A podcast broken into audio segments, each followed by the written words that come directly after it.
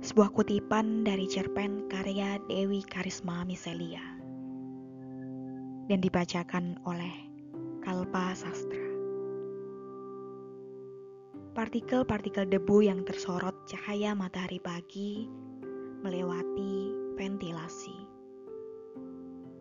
Bergerak berputar hingga menyentuh wajah si pria yang tertidur di sofa. Saat terbangun, Si pria merasa matanya sembab, lantaran menangis semalaman. Agak terhuyung ia berjalan ke arah toilet. Pada cermin di toilet itu, ia menatap wajahnya lekat. Ia lupa sejak kapan dagunya penuh brewok. Bahkan rambutnya kelihatan sudah layak untuk dipangkas. Ketika ia tersadar sepenuhnya akan apa yang terjadi pada malam sebelumnya, ia buru-buru berlari. Kembali ke sofa tempat ia terbangun. Ada sebuah surat lagi tertinggal untuknya.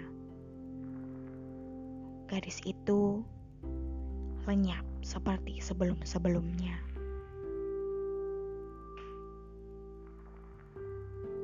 Aku lagi-lagi tak bisa menceritakan apa yang terjadi padaku di alam arwah. Namun, karena aku bisa kembali, tentu kau tahu. Aku baik-baik saja. Aku pun tak tahu apa yang akan terjadi padaku nanti. Aku tak akan menceritakan bagaimana-bagaimananya. Namun, aku pasti akan kembali lagi padamu sebisaku. Kurasa aku beruntung dapat kembali berkali-kali. Arwah temanku hanya sekali dua kali. Oh ya, aku telah melanjutkan novelku yang belum selesai. Dan aku menulis beberapa cerita pendek lagi.